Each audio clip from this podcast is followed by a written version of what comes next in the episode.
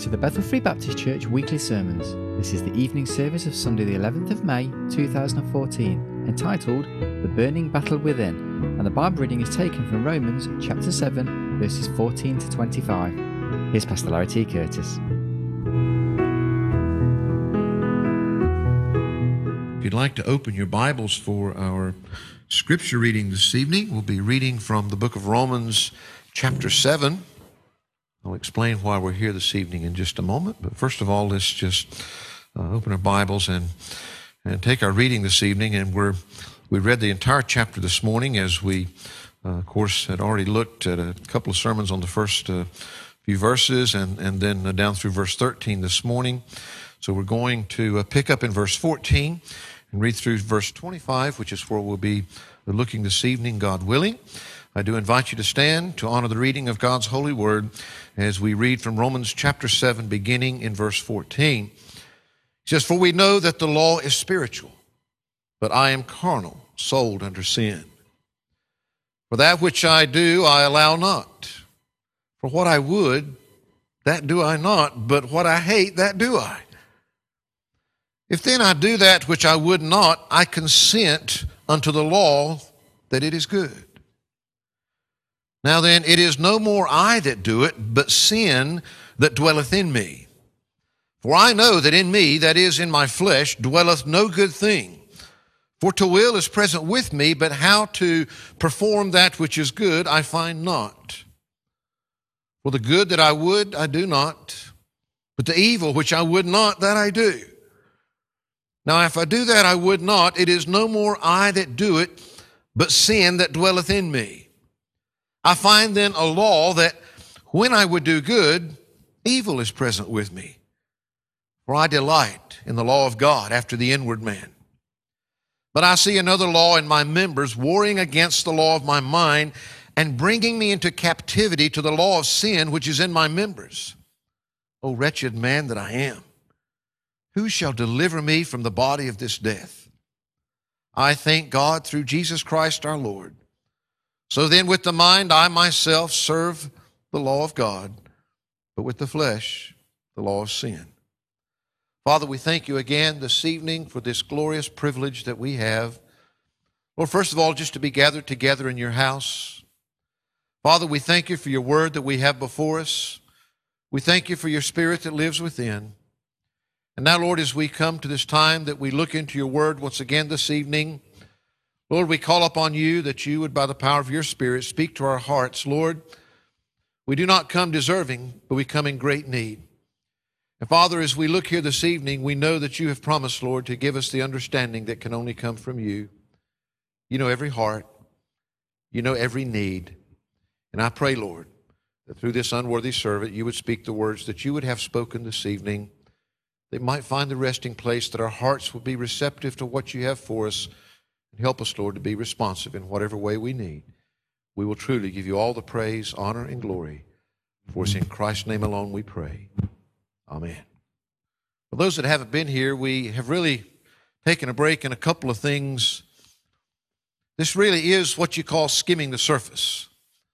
I said this morning that when we went through the book of Romans, verse by verse, a few years back now, it took us a few years to get through it.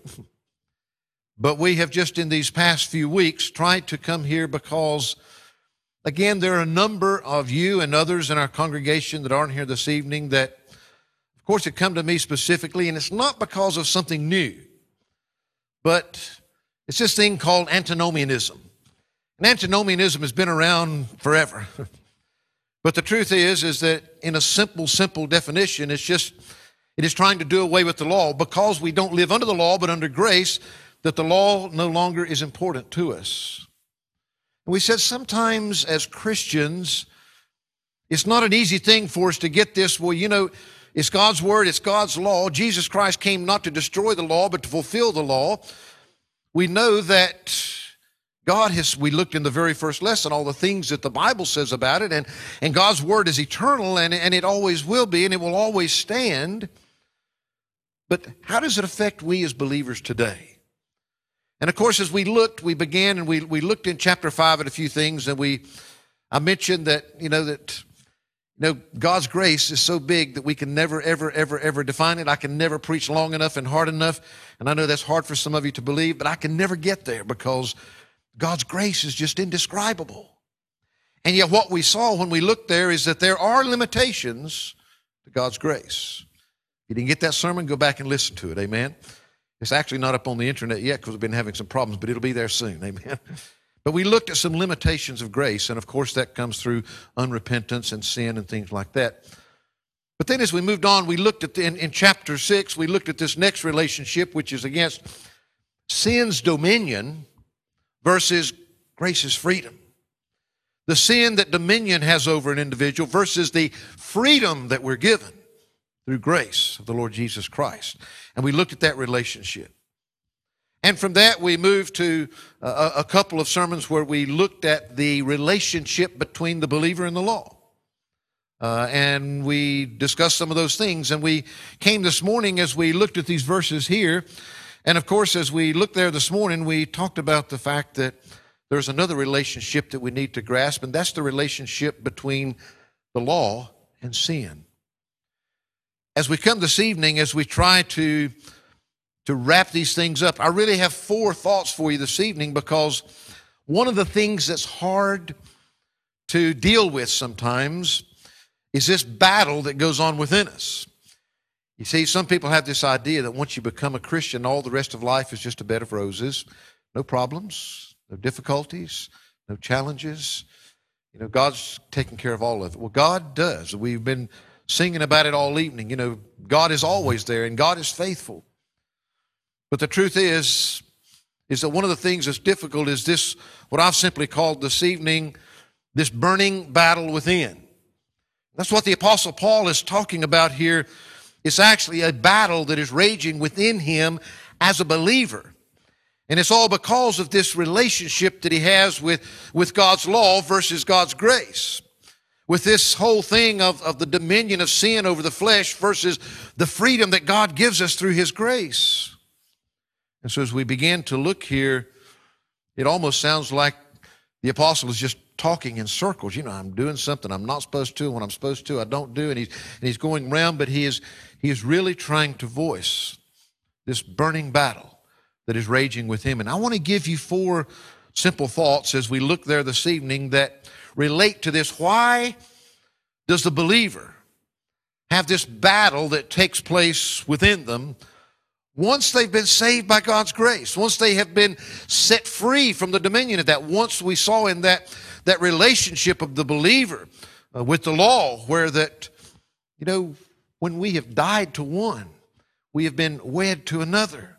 Our relationship is with the Lord Jesus Christ.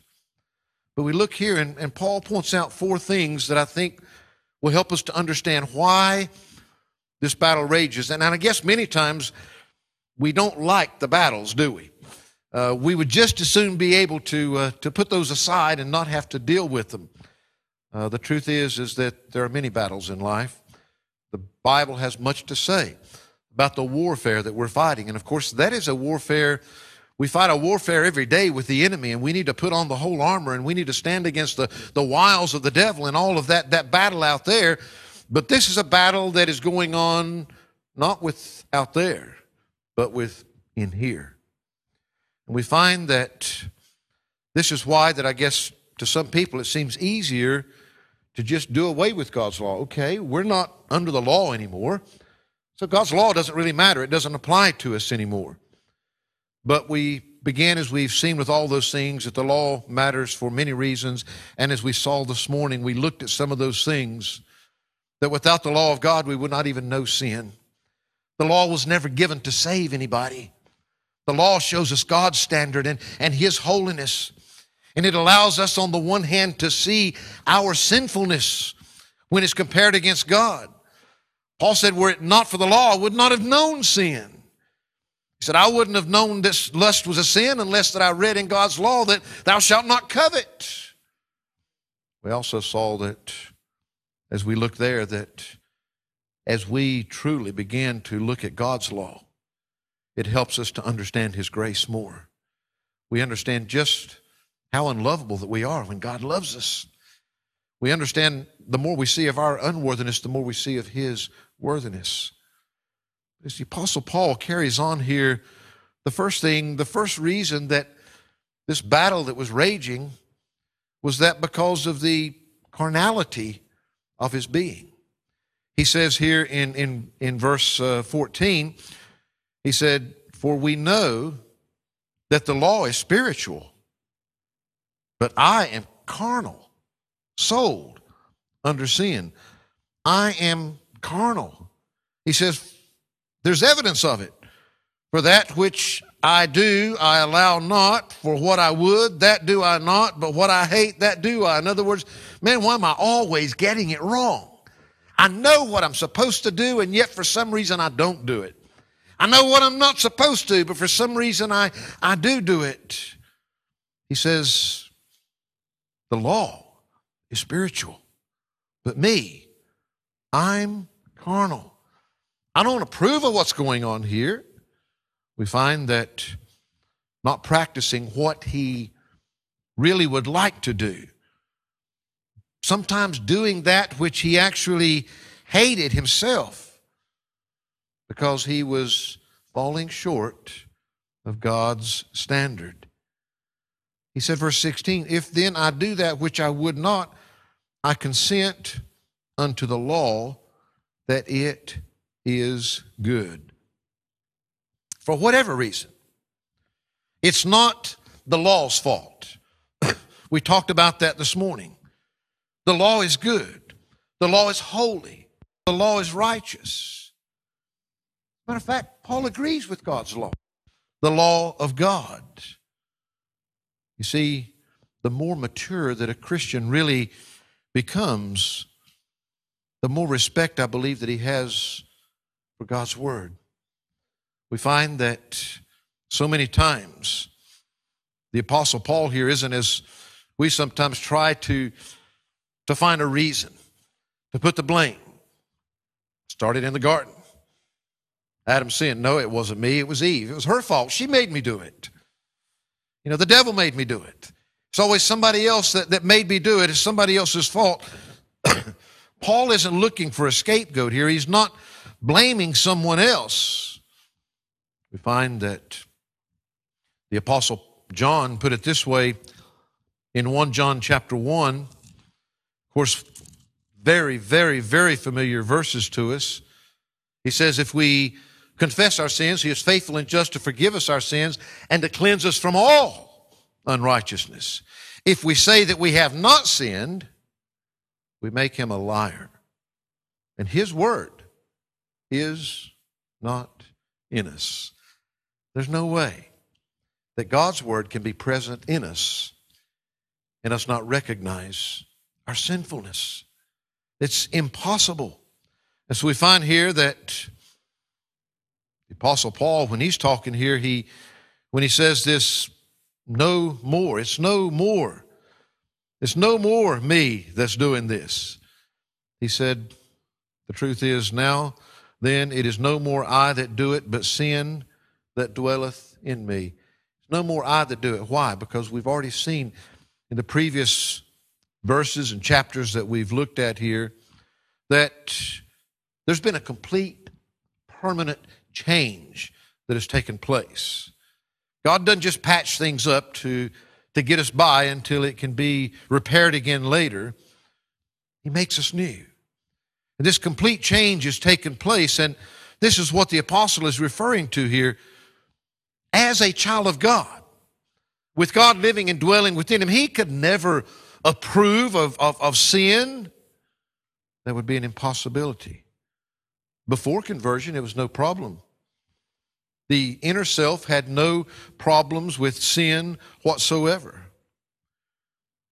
He was writing to the church at Galatia, Galatians chapter 2, and in verse 20, the Word of God tells us this he says, I am crucified with Christ. Nevertheless, I live. Yet, not I, but Christ liveth in me. And the life which I now live in the flesh, I live by the faith of the Son of God who loved me and gave himself for me. You see, after sin, or after conversion, sin no longer is our master. We've looked at this in the previous verses. Sin is no longer our master. He's no longer in control of us, but it still exists in the flesh, in that unredeemed humanness of ours. One writer put it this way he said, The Christian life is, is like an unskilled artist. He sees this phenomenal scene before him, and he wants to somehow be able, with his brushes and his paint, to be able to put that scene onto the canvas. But there's one problem he's not a very good painter. He lacks the talent to be able to, to do that. Now, there's no fault in the scene whatsoever. There's no fault in the canvas. There's no fault in the canvas, in the brushes, in the paint. The fault is in the painter alone. You see, that's the problem with, with us. The only way that we'll ever really be able to do it is when the hand of Jesus is over our hand. He's the one that has the ability. Of course, as Jesus was preparing his disciples for the cross and all that, that stood before them, there in John chapter, uh, John chapter 15 and verse 5, Jesus said, I am the vine, ye are the branches.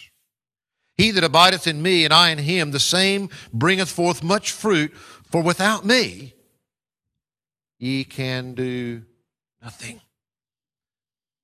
The truth is, is that the apostle Paul, part of the reason that he had this real battle that was going on, he knew he'd been made fresh, he'd been made new, that he wasn't the same person that he used to be. And yet there was still this carnality in his flesh that he was having to deal with. The thing was, there was a time when all of him was carnal. There was only the carnality. There was no battle then, there was no struggle within whatsoever. But no longer is this all of me as it used to be. You see, both the inner man and the outer flesh want the same thing when you're a lost person. But once we become a child of God, that's no longer true. The inner man has been changed completely. He's been made new. He's been bought with a price. So that creates a battle. It's no longer all of me that's, that's doing these things. And that's why it's such a battle. That's why it's such a struggle for him. And it continues to go on. And of course, as we were singing this morning, we look at these things this morning, there's a day coming when we'll no longer have to worry about that carnality of the flesh. But what we have to recognize and realize now is that though there is a complete new me, is still living in this old temporary tabernacle that it has here. So, the first struggle that he had, the first reason that he had this battle that was raging within him was because of the carnality of his being. The second, because of the very contamination of his flesh. Notice what he says in, in, in, the next verse there in verse 18. He says, For I know that in me, that is, in my flesh, dwelleth no good thing. For to will is present with me, but how to perform that which is good I, I find not. For the good that I would do not, for the good that I would I do not, but the evil which I would not that I do. Now, if I do that I would not, it is no more I that do it, but sin that dwelleth in me. You see, the first thing he, he recognized was that I am carnal. Now, that's no longer really the me. Real me lives in here, but this flesh is still carnal. The second thing he states is that there is nothing good in me at all, nothing whatsoever. This distinction between his flesh and the whole him. the redeemed me, the flesh that I still live within.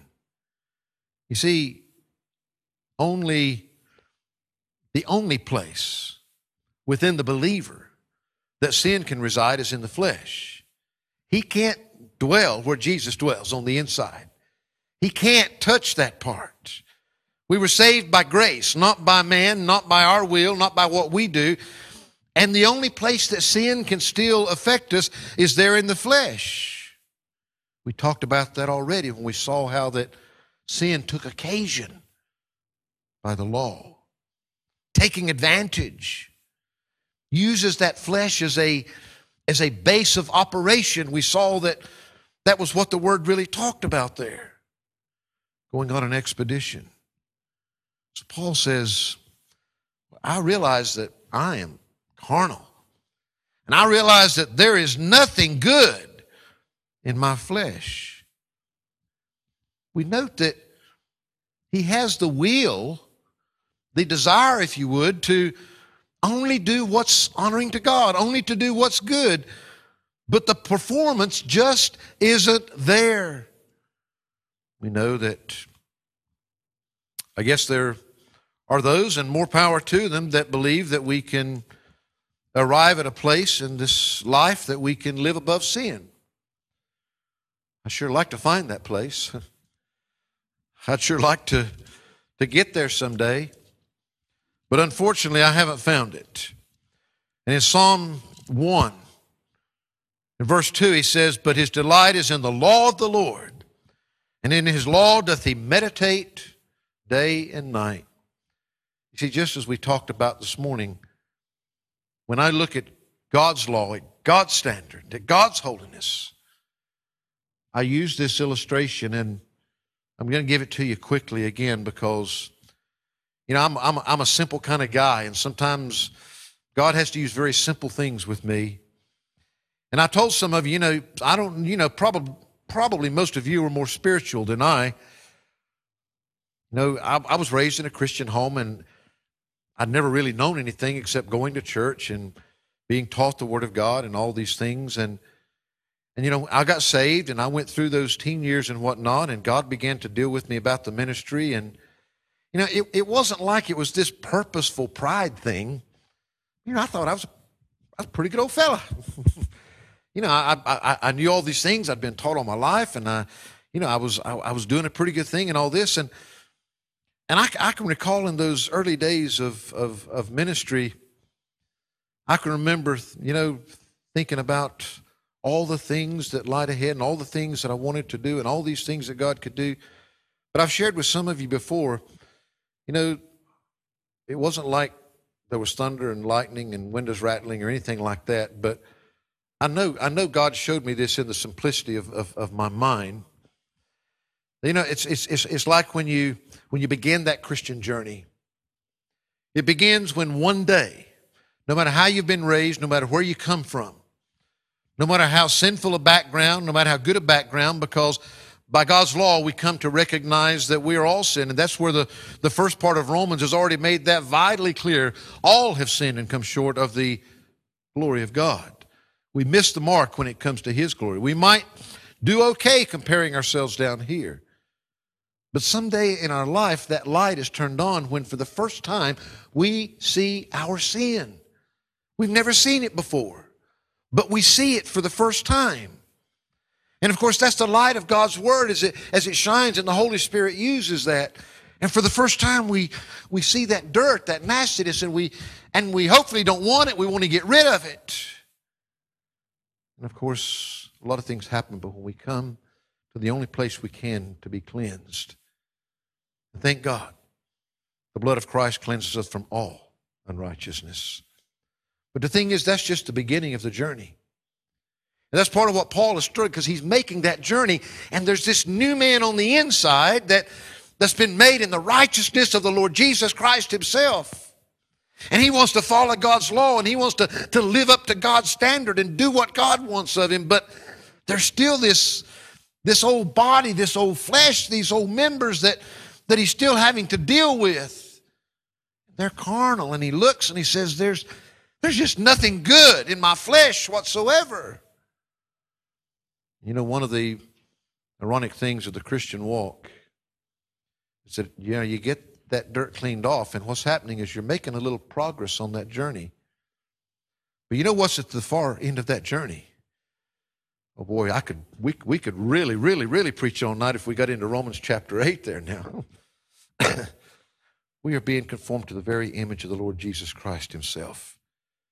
And as far as God is concerned, it's a done deal. God doesn't do it halfway. God doesn't stop part way along the way somewhere. It's a done deal. So at the far end of that journey is the Lord Jesus Christ Himself and me being made just like Him.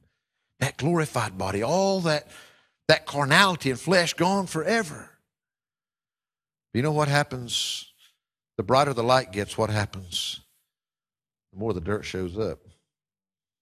You know, my wife really likes for me to wear black tops and black suits and black things. I hate wearing black. I like it when I first put it on, but it shows every little speck of everything, you know. And so I'm always going around doing doing this this number, you know, because this little piece of lint that little piece of lint and this hair falls out and I don't have too much dandruff, but I guess it's a little bit some some of my beard, you know, and it just shows everything. The thing is, you, you, you may not see it when you're kind of in the dim light, but boy, you get in the bright light and it just all shows up. That's part of the problem with our Christian life. See, we don't like to feel uncomfortable, but guess what? The closer we get to Jesus, the more that stuff's going to show up. And we say, wow, you know, that's pretty discouraging stuff, preacher, you know. So if I'm going to grow and if I'm going to mature and if I'm going to become more like Jesus, then I'm just going to feel worse and worse about myself all the time. Yeah, that's true. But at the same time, you feel worse and worse about yourself. And you recognize more and more not how good you are, but how unworthy and how vile, and as we see in a few minutes, how wretched that we are. But you know what you're seeing more all the time? You're seeing Jesus clearer and clearer and clearer. It's all in Him. It's all Him. The closer that we get to Him, the more we move down this path. Hopefully, we are becoming more like Him. But the more that we become like Him, the more we see of our wretchedness and our sinfulness when we're looking at the standard of His holiness and His righteousness. That's what the Apostle Paul is saying. Oh man, I'm carnal. There's nothing good in my flesh. He's struggling with that carnality. He's struggling with that contamination of his flesh. We find as he goes on, I could say a whole lot more there, but there's something else here in verse 21 to 23 that adds to this problem. he says, I find then a law that when I would do good, here he sees a third thing about him evil is present with me. First, I'm carnal. Then, there's nothing good in my flesh. And now, evil is present with me. I would do good. I would desire to do good. I want to do good. And yet, there's this evil, literally sin, that is present with me. For I delight, I, the inner man, delight in the law of God. He says, after the inward man, but I see another law in my members, warring against the law of my mind, and bringing me into captivity to the law of sin, which is in my members. Wow. He said, You know, I want to do what's right. I want to live godly. I want to please God, but evil, sin, is always present with me. The inner me, the real me, it delights after the law of God. But there's this other law in my, in my members, again, in my body, in my flesh, warring against the law of my mind, that inner, and bringing me into captivity to the law of sin which is in my members. You see, he's dealing with the carnality of his flesh, of his body, of his being. He's dealing with the contamination of that flesh. And here he's dealing with the very captivity of those members. we find that this law that when a believer goes to do good, yet evil or sin is there because naturally it wants to hinder that doing of good. We've said many times that, you know, a lot of times Satan's not too bothered with you. You want to sit back and be a spectator and take it in and maybe sing a few songs and might even read a few Bible verses along the way and, you know, quote the Lord's Prayer or something, you know, and do all these religious things. And devil's just, I'll just leave that guy alone. He's okay. He's not hurting anybody. but you start trying to live godly. What was it that Paul wrote? They that live godly will suffer what? Persecution. Why? Because of this sinful world. You can't live godly without conviction being brought to those. We're not going out there trying to make people hate us. We're not going around trying to, to somehow get them to dislike us because that we're these goody goody Christians. But if we live godly lives, the persecution will come because they're going to be convicted in their own sinful lives. The devil wants to stop that. He wants to hinder that. You see, first of all, the Bible tells us that, oh wow, them that are blinded to what? To the gospel are them that don't have the gospel, them that are the unbelievers. He can't blind you and I to the gospel once we've been saved. But he'll try to blind the minds of those that haven't been saved. First thing he wants is he wants you forever if he can have you. He wants to keep you from coming to know the Lord Jesus Christ. But once you're saved, he can't have you then. He's got to get through the blood of Jesus Christ and the power of the universe to be able to get to you. He can't have you, but he can sure make you ineffective. He can make you useless as a Christian. He can make your life in such that it really isn't accomplishing. Again, we're going back, we're looking at all these things, you know, that we've been looking about in all of our series on, on contending for the faith and the whole reality. So many of the things, God's Word just, just comes together so perfectly why did he give us the Holy Spirit? So that the work of Christ could, could be carried on through us. So that Christ, why did Jesus say, The things that I do shall ye do also, but greater than these shall ye do because I go into the Father? Because I'm going to send another. In those verses, it's Him and it's God the Father and it's God the Holy Spirit. They're all there. But the truth is, is that Jesus came to seek and to save that which was lost. The reason that we're still here is that the work of Christ might go on, that others might come to know the Lord Jesus Christ. Satan wants to stop that. And what he's trying to do here is literally bring that body. He can't get you, but he wants to bring that body into captivity. He wants to keep you from being able to do anything from God. He can't get to the you on the inside, the real you. He can't get past the blood of Christ. But Paul says, I'm being brought into captivity the inward man's delights and desires are they're after God's law. That's what he wants. This complete change that took place. That's when the conflict began. That's when there was something to, to fight against each other. He says there's another law. Not in the inner man, but in his members, in his body, in his flesh, in his unredeemed humanness. This other law is warring against the law of the mind or that inner man. I said before that, you know, this is one of the greatest battlefields in all the world. Most of it takes place right here. It happens here before that it's seen on the outside. The devil will try to get to you here. He'll try to, to discourage you. He'll try to get you to believe things. He'll try to, to play with your thoughts and your mind. Now, Paul's not saying here that every thought that you have is spiritual. He's not saying that everything the body does is sinful. What we're recognizing here is that is that that inner man he is controlled by God by the Holy Spirit and of course then we get into Again, in, in fact, there is therefore now no condemnation to them which are in Christ Jesus, who walk not after the flesh, but after the Spirit. But here, this, this warring that is, that is going on, there's this part of him that's contrary. This, this flesh is still contrary. And of course, as that battle rages, you can never think about sin in the same way once you become a Christian.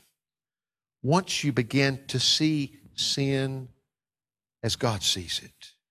And I've said before, you know, that's what, that's, there is no salvation outside of repentance. People try to be Christian for all kinds, in all kinds of ways, but you know, re- repentance is about a change of direction, but the reason that we change direction is because, first of all, it's about a change of mind that we begin to see our sin as God sees it. We begin to think about it like God thinks about it, not like we in our flesh think about it. And when we begin to see God as, or see sin as God sees it, it'll repulse us like it repulses God. We want to get away from it. We want to go the other way. And, and it's no longer this contrast that I've shown you before that so many times you've got somebody that, that's wanting to live a Christian life, but what they're really trying to figure out is how much of the world can I still have? How close can I be to the world? What can I still hang on to in the world and be okay without bringing the wrath of God down on me? Rather than, at the farther extreme, how much can I be like Christ? What can I do to be like Him? We're still being pulled too much by those things. But Paul recognizes that there is this battle that's raging because maybe his flesh, maybe his unredeemed self is still influenced by those things. But he doesn't, he can't think about those things the same way. He can't feel about those things the same way that he did before. Paul even states here that sometimes this fleshly law or law of sin undermines the law of his mind and temporarily brings him into captivity. He gets caught. He gets caught out. And you know, that's that's one of the hard things. And and it gets harder when you get to be as young as I am. You know, you think you'd learn some of these lessons sometimes, and you just think, you know, that you just quit making some of those same stupid mistakes. You think that somehow you could just get an upper handle on, on something. But you know, the problem is, is that as long as we have to deal with this flesh, sometimes we're going to falter. That's what Paul was experiencing here. And there was this, this battle that was raging within him. And again, folks, this is, this is not a deficiency in our salvation in any way. The moment that we are saved, we are totally acceptable before God because God sees us in Christ rather than in the old Adamic self. It's not a deficiency in our salvation. It's the reality of this world that we still live in because we do not have our redeemed bodies yet. And as long as we are in these mortal bodies until it is changed and puts on that immortality, evil is present, sin is present. We are subject to temptations. 2 Corinthians chapter 10, verse 3 and 4 says, For though we walk in the flesh, we do not war after the flesh. For the weapons of our warfare are not carnal, but mighty through God to the pulling down of strongholds. We must, for the time being, live in the flesh. But we've already talked about all this we're no longer under the dominion of sin. We have a choice now, and as hard as it may be to admit, every time we sin, it's not because we had to, it's because we choose to. We don't have to sin. We do because of what he's talking about right here. We let that flesh win out sometimes, but it's no longer in control. The only way that it can ever have the upper hand is because you let it. So, again, we're skimming. I'm carnal. This carnality is something that we're going to have to continue to deal with. There's nothing good in my flesh. Evil, sin is, is always present. I want to give you this fourth one because our time is gone. Verse 24 and 25. O wretched man that I am, who shall deliver me from the body of this death? I thank God through Jesus Christ our Lord. So then, with the mind, I myself serve the law of God, but with the flesh, the law of sin. Constant cry for deliverance, all for a redeemed person, for a child of God. You're never going to be happy with what that old unredeemed flesh is wanting. You know, Paul looks at himself and he says, I'm just a a wretched man. Scottish commentator Robert Haldane observes that men perceive themselves to be sinners in direct proportion as they have previously discovered the holiness of God and His law. You see, if, if we're measuring it against anything else, then it's not going to be accurate. The higher place that God's Word and God's law holds in our life, then the greater we're going to perceive just how great a sinners that we really are. Paul said, Who shall deliver me from the body of this death? That body that remains subject to sin and death. It's interesting, as I was doing a bit of a word study, these words here, deliver me. This is what he's crying out deliver me.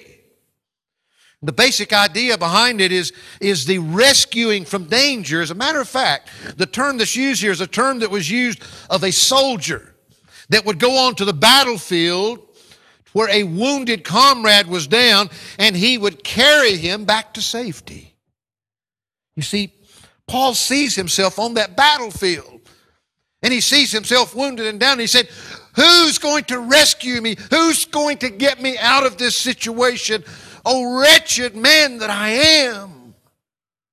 Who's going to deliver me? Oh, he's longing for that day, folks. He knows. I thank God through Jesus Christ, our Lord. He's longing for that day. For that day when this flesh will be put away once and for all. I read this, and of course, the only thing that I know of in the world that's inspired by God is His Word. But there's a story that's told that relates to this passage here because it said that where the Apostle Paul came from, Tarsus, that there was a, an ancient tribe that was near that part of the world. And they had a very special way of dealing with convicted murders. When someone was convicted and found guilty of murder, they would actually tie the dead corpse onto their back.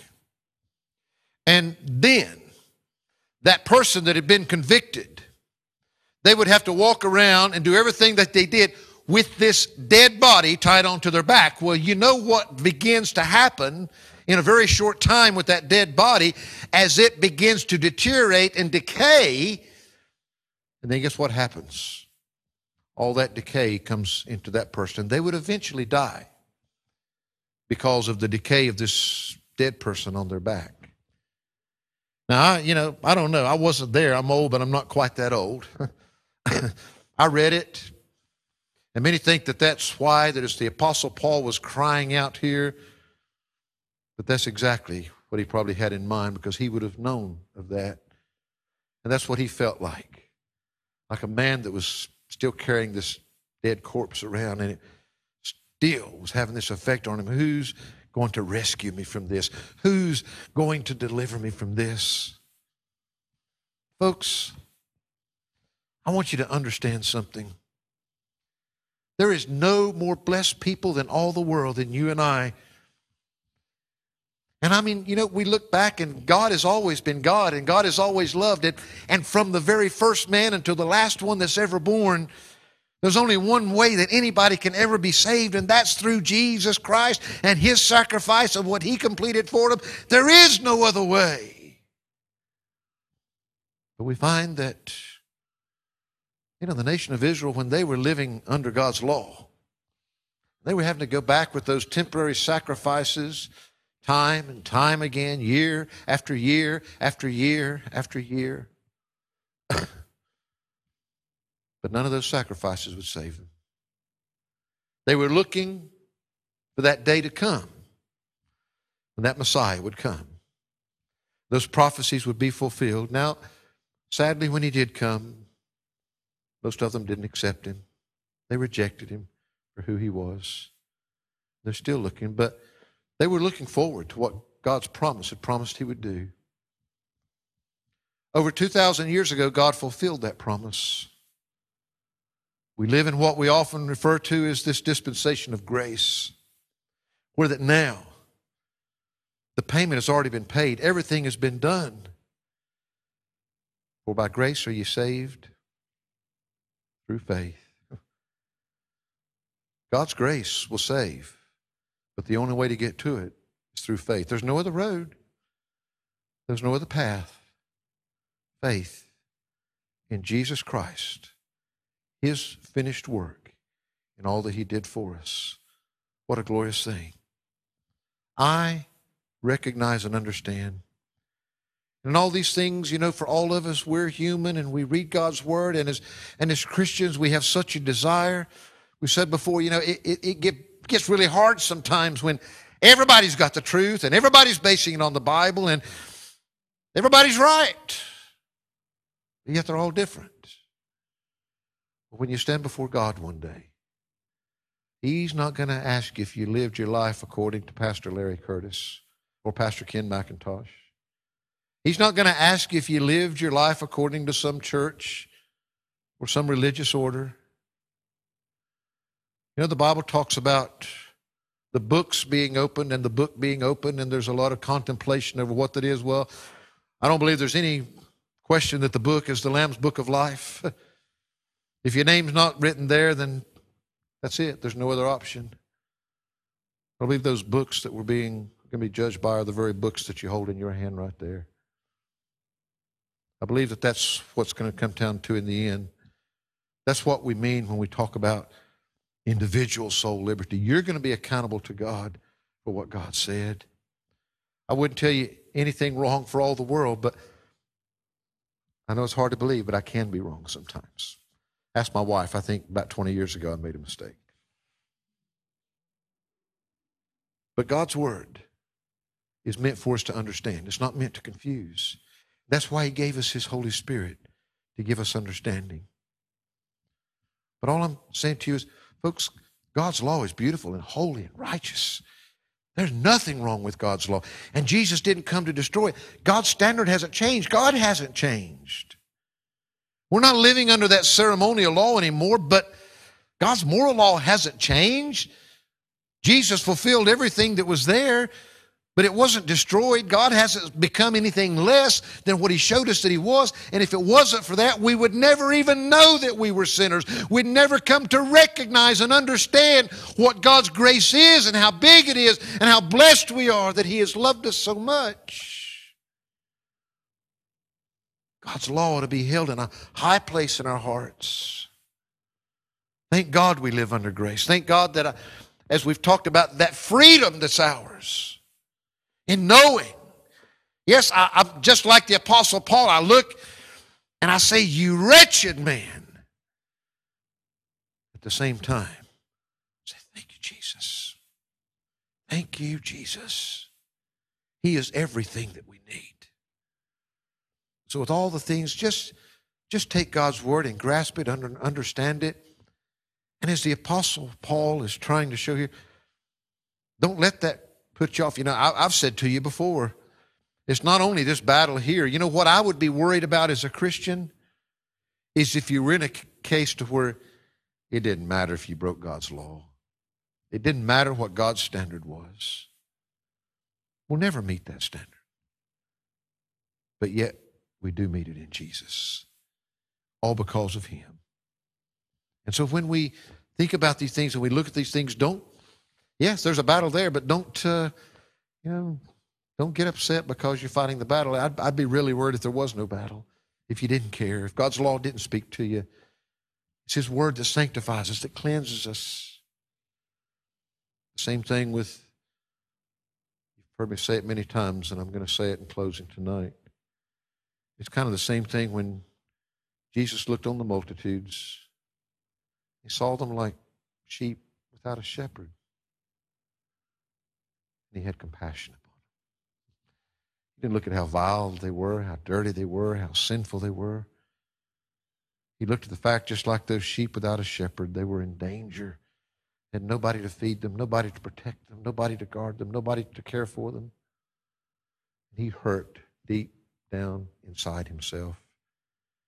And you know, as Christians, sometimes we don't like to hurt. But I think we maybe need to pray, God, make us hurt a bit more. Make us feel about those people the way you feel about them. God's law is special and it's precious, and it's God's law. It was when He gave it, it still is, and always will be. God's standard doesn't change, but by grace is fulfilled in Jesus Christ. And that's where our freedom is at. There is this battle that's going to rage because, just like the Apostle Paul, you still got to deal with the carnality. You still got to deal with the contamination of your flesh, the evil that's always present with you. You still got to deal with the fact that some way, somehow, all along this way that we've still got these old redeemed selves. That is the Apostle Paul, that redeemed man within, will be crying out as the Apostle Paul Who's going to deliver me? But the answer is Jesus. He will deliver you.